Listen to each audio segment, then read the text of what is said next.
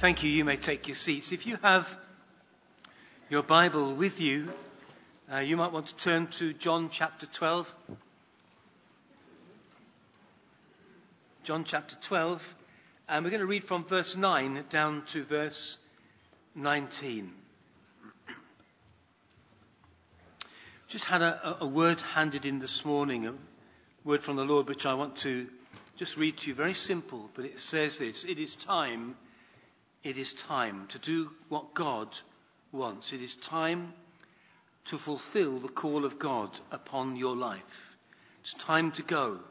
It's time to go on what the Holy Spirit prompts you to do. It's time to do what the Lord asks you to do. It is time. So, Father, we just hear those words and we pray that for whoever here needs to hear those, you will minister them into their heart and life through the Holy Spirit. Thank you, Lord. Just before I read, can I make a couple of recommendations? Someone texted me this week and said um, that I had recommended some Bible commentaries. I did. They're written by someone called Phil Moore. Uh, Phil Moore is a fabulous writer. He's um, got an incredible mind and ability to understand. They're very, very readable.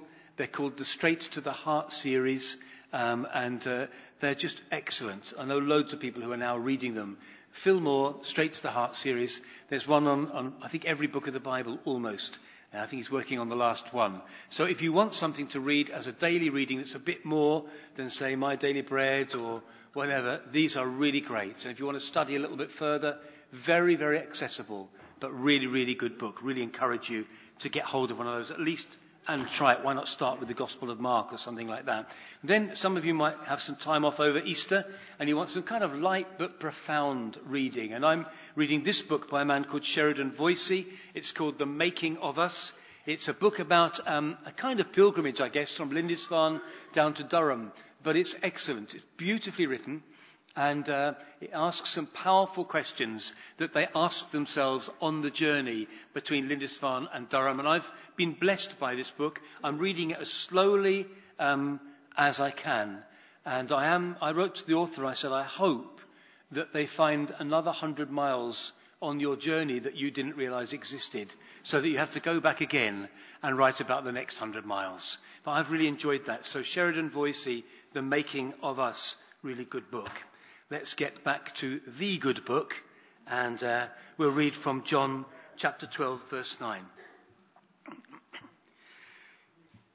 Meanwhile, a large crowd of Jews found out that Jesus was there and came not only because of him, but also to see Lazarus, whom he had raised from the dead. So the chief priest made plans to kill Lazarus as well for on account of him, many of the Jews were going over to Jesus and believing in him. The next day, the great crowd that had come for the festival heard that Jesus was on his way to Jerusalem. They took palm branches and went out to meet him, shouting, Hosanna! Blessed is he who comes in the name of the Lord. Blessed is the King of Israel. Jesus found a young donkey and sat on it. As it is written, do not be afraid, daughter Zion. See, your king is coming, seated on a donkey's colt. At first, his disciples did not understand all this. Only after Jesus was glorified did they realize that these things had been written about him and that these things had been done to him. Now the crowd that was with him, when he called Lazarus from the tomb and raised him from the dead, continued to spread the word. Many people because they had heard that he'd performed this sign, went out to meet him. So the Pharisees said to one another, See, this is getting us nowhere. Look how the whole world has gone after him. well, welcome today on this Palm Sunday. This Sunday that marks the start of Easter week. Some people call it Holy Week. Others call it Passion Week. Whatever we call it, it's the beginning of a week of celebration, a week of joy for those of us who follow the Lord Jesus Christ. It's a time when hope rises again. when we remember the coming of Jesus in to Jerusalem. We remember Good Friday and his terrible death on the cross for us. We remember Resurrection Sunday. And just in seven days' time, we will be celebrating those wonderful words of the angels at the tomb. He's not here. He is risen. Someone once said that because of Good Friday, you can look back and not be afraid. Because of Resurrection Sunday, you can look forward and not be afraid. Because of Ascension Sunday, you can look up and not be afraid. And because of Pentecost Day, you can look in and not be afraid. I want to talk about this other day this morning, this Palm Sunday, this day of celebration. The gospel passage we've read from John this morning has an account of that day. The day some 2,000 years ago when Jesus rode into the city of Jerusalem on a donkey. Now, some experts estimate that there were close to two million people in and around Jerusalem at Passover time. Two million people. Many stayed in Jerusalem, others in the villages that were outside. Some just camped in the open country because everybody wanted to be in Jerusalem at Passover time. They wanted to be part of what was going on there. And so as Jesus rides in, as we've read, there is this huge crowd and they begin to recognize something about him. They see him riding on a donkey and they do remarkable things. They take off their coats. Their cloak was probably the most valuable thing many of them owned. It kept them warm at night, kept the rain off them in the storms. But they take off their cloak in these moments and throw it on the ground and the donkey rides over them. And they take off fronds of the palm trees and they wave them in the air in celebration. I don't have time to explain why, but that's a, a powerful political statement that they are making just doing that. And they are ecstatic. Hope fills the air. And they shout from the bottom of their hearts, Hosanna! Blessed is he who comes in the name of the Lord. Blessed is the King of Israel. Really powerful political words. Think about it for a moment if you're a Roman soldier. And a crowd of that size is telling you the king of Israel is coming. What about Caesar? Is this insurrection? Is it revolution? The cries were certainly revolutionary. And we know that these cries were what they called out because John keeps them in his record here in John chapter 12. They're words of triumph. They're words of hope. They're words of great joy. And we know that they're not random worship slogans thrown together in some generic worship song. Rather, their words were already very ancient. In fact, their words come from Psalm 118, which was written a thousand years before Jesus was even born. And in addition to those words, the actions that they were seeing before their eyes were prophesied about 516 years previously by the prophet Zechariah. God spoke through him to the nation of Israel. And he said, Look, be joyful, Israel. See, your king is coming to you, riding on a donkey, on the colt, on a colt, the foal of a donkey. He was telling them their king, God was saying, Your king and mine is coming into Jerusalem. And for the crowds on this Palm Sunday, that is exactly what they saw. And so they cry out with words of joy from this psalm, Psalm 118. They quote verse 25 and 26. Hosanna! Blessed is he who comes in the name of the Lord. Blessed is the King of Israel. But actually in verse 24, the previous verse, the context has been set for them. And I read it in a more modern version this morning, but you and I will be more familiar with these words. Verse 24 of Psalm 118 says, This is the day that the Lord has made. We will rejoice and be glad in it. And what this crowd are shouting and celebrating on this first Palm Sunday it's not simply Hosanna or the King is coming. They've suddenly grasped what is going on.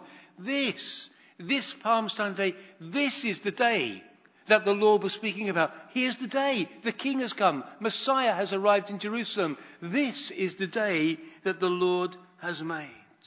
Let's get excited. Let's rejoice. Let's give thanks to God. Let's call on Him to save us. And they were right. It was the day spoken about in Psalm 118. It was the day spoken about in uh, Zechariah chapter 9 and verse 9. It was the day that the Lord has made. But we all know that the day didn't turn out like they hoped it would. We know from the Gospels, and John tells us in this chapter, John chapter 12, that Jesus had enemies.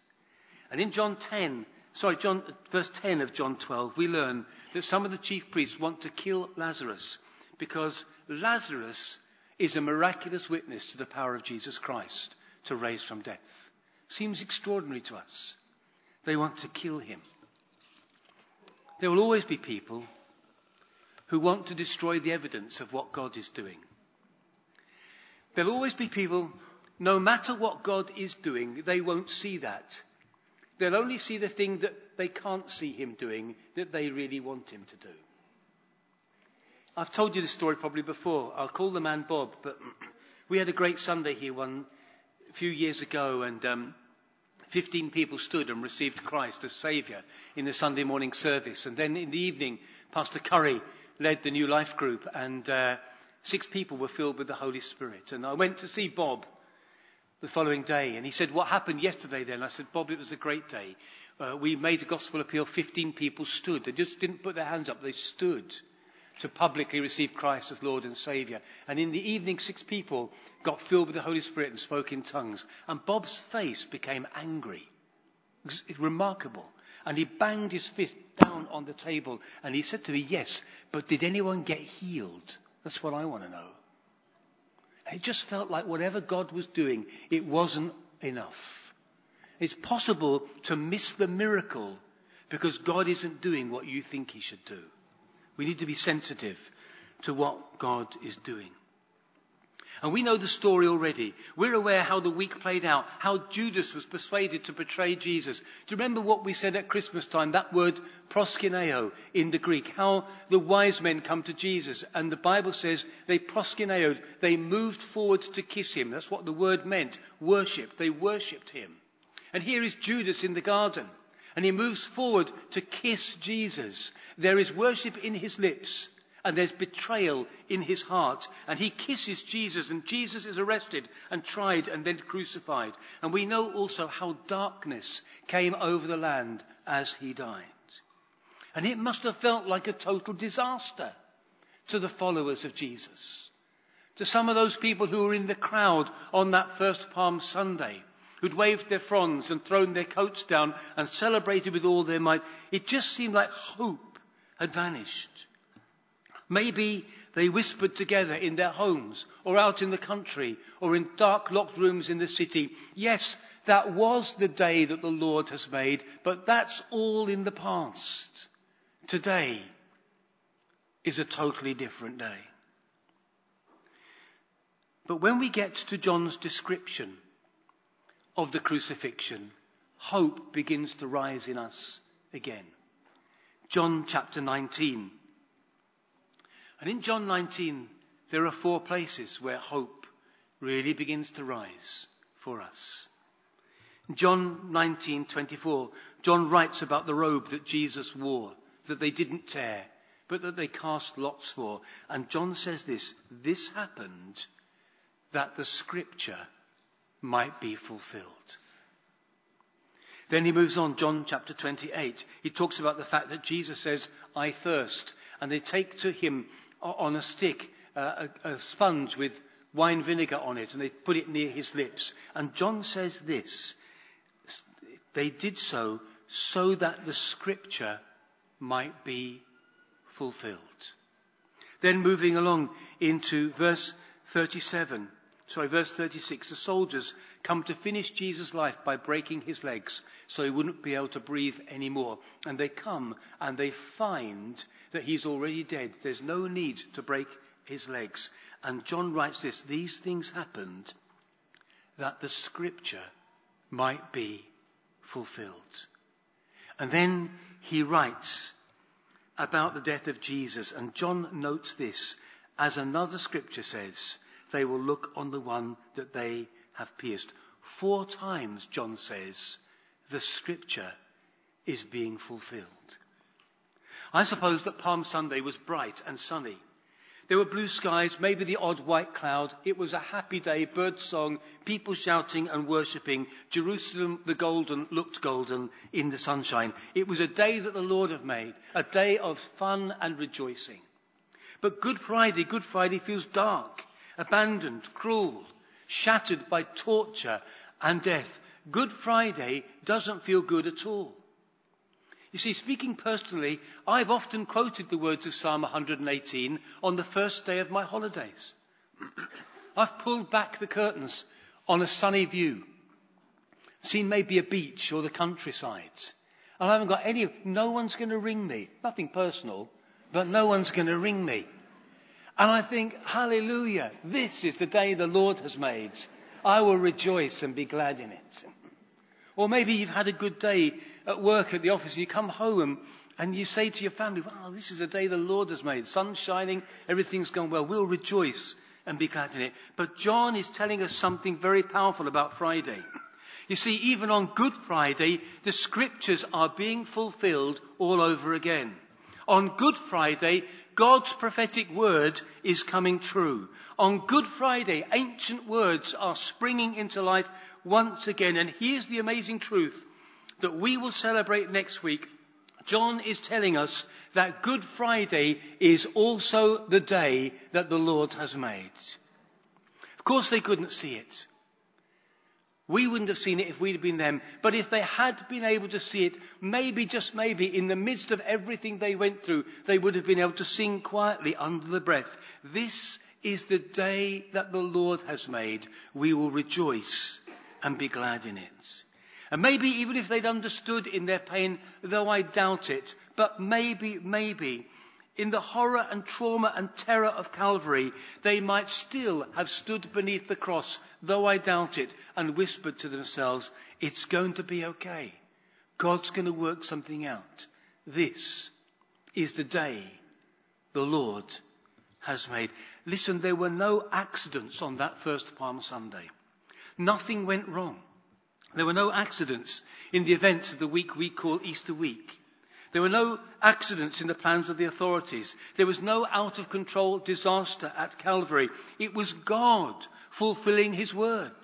It was God expressing His love for you and for me. It was in the words of Paul in 2 Corinthians 5:19, God in Christ reconciling us to Himself. So even on Good Friday, we can sing, This is the day that the Lord has made. And though it's painful even to think about it, we can rejoice for what happened at Calvary. I realize that today, for some of you here, it might feel a lot more like Good Friday than it does Palm Sunday. I realize that some of you here might have no desire whatsoever to wave a palm frond or to celebrate, but a lot of darkness is in what you face right now. Permit me to quote from Sheridan Voysey in this book. He describes in times in his own life when he heard news that was devastating for him and for his wife. They wondered what the future could possibly hold for them. And looking back on that time, he says this, I see something now that I hadn't seen before. When all I felt was confusion, I was still being led. When I couldn't hear his voice, I was still in his hands. And that might be some of you this morning. You're thinking, it's confusing. I don't know why this has happened. I don't know where this is going. I don't know, God, why you've allowed this into my life. I want to encourage you this morning. That truth is truth for you. In your confusion, you are still being led. And though you may not hear his voice, let me assure you on the strength of the words of Jesus himself, none can pluck you from his hands. You are still in his hands. Good Friday was a dark day, but it was also a day that the Lord has made. And today, this day, this Palm Sunday in 2019, this is still a day that the Lord has made. Don't despair. Don't give up. He will keep his promise for you. He will bring you through. So, back to John chapter 12. And there's more hope that comes. In John 12, you read two things that are said about Lazarus. John 9, sorry, John 12, verse 9 tells us that the crowds came to see Jesus, sorry, Lazarus, whom Jesus had raised from the dead. And then verse 17 tells us that the crowds who were with him when he raised Lazarus continued to spread the word that Jesus had raised Lazarus from death. Twice, John tells us that Jesus has already conquered death in the life of his friend. It's good news, isn't it? It's already conquered death in the life of his friend Lazarus. And I think John's building the story. He's preparing us for what's to come. And of course, from our vantage point, we know what to come. Luke, in his gospel record, tells us of the women who run to the tomb that first Easter Sunday. They're carrying with them the boxes of spices and things that they're going to continue to embalm the body with. They are full of confusion. Who's going to roll away the stone from the tomb? Will they meet any opposition? Will they be interfered with? Will there be anyone there to help them? What has been going on this past weekend? I imagine that dawn is breaking, sun's coming out. The only sound is probably the birds singing and the flip of their sandals on the road as they make the journey. And yet when they arrive, somehow the tomb has been opened. The stone rolled away. And while they're still wondering what has happened on this morning, two angelic beings stand beside them. And Luke says that in fright, the women bowed their faces to the ground. And I love the words that the angels speak. They ask a question. They say, Why are you looking for the living in the place of the dead? Why are you looking for the living in the place of the dead? Can I challenge you this morning? Some of you might be on a course of action. It's been tough being a Christian recently. And you've got an option to do something which you know is not God's will for your life or for your future. But in your frustration, you're really seriously considering maybe a relationship you shouldn't be in. Someone at work or someone that you know. Someone you've met through a friend. Very appealing. Life is tough right now. It would be the easiest thing in the world to step out of that. These words are for you. Why are you looking for the living in the place of the dead? That relationship will ruin your life, break up your family, cost you. Maybe other things you're looking for. We have a very good friend. Uh, she's a fine lady. I'm not judging her in any way, but she runs a Catholic bookshop and gift shop. And uh, they sell all kinds of things. Forgive me, I don't want to hurt anyone's feelings. I'm just being honest. If you need me to apologize to you, I'll apologize afterwards. But they sell all sorts of things that are not necessary to be a Christian follower of Jesus. Rosary beads, statues of St. Francis or the Pope, all kinds of things which are maybe nice for some people to have, but they mean very little in terms of following Jesus. But you know what started to sell in those shops more than anything else? Crystals.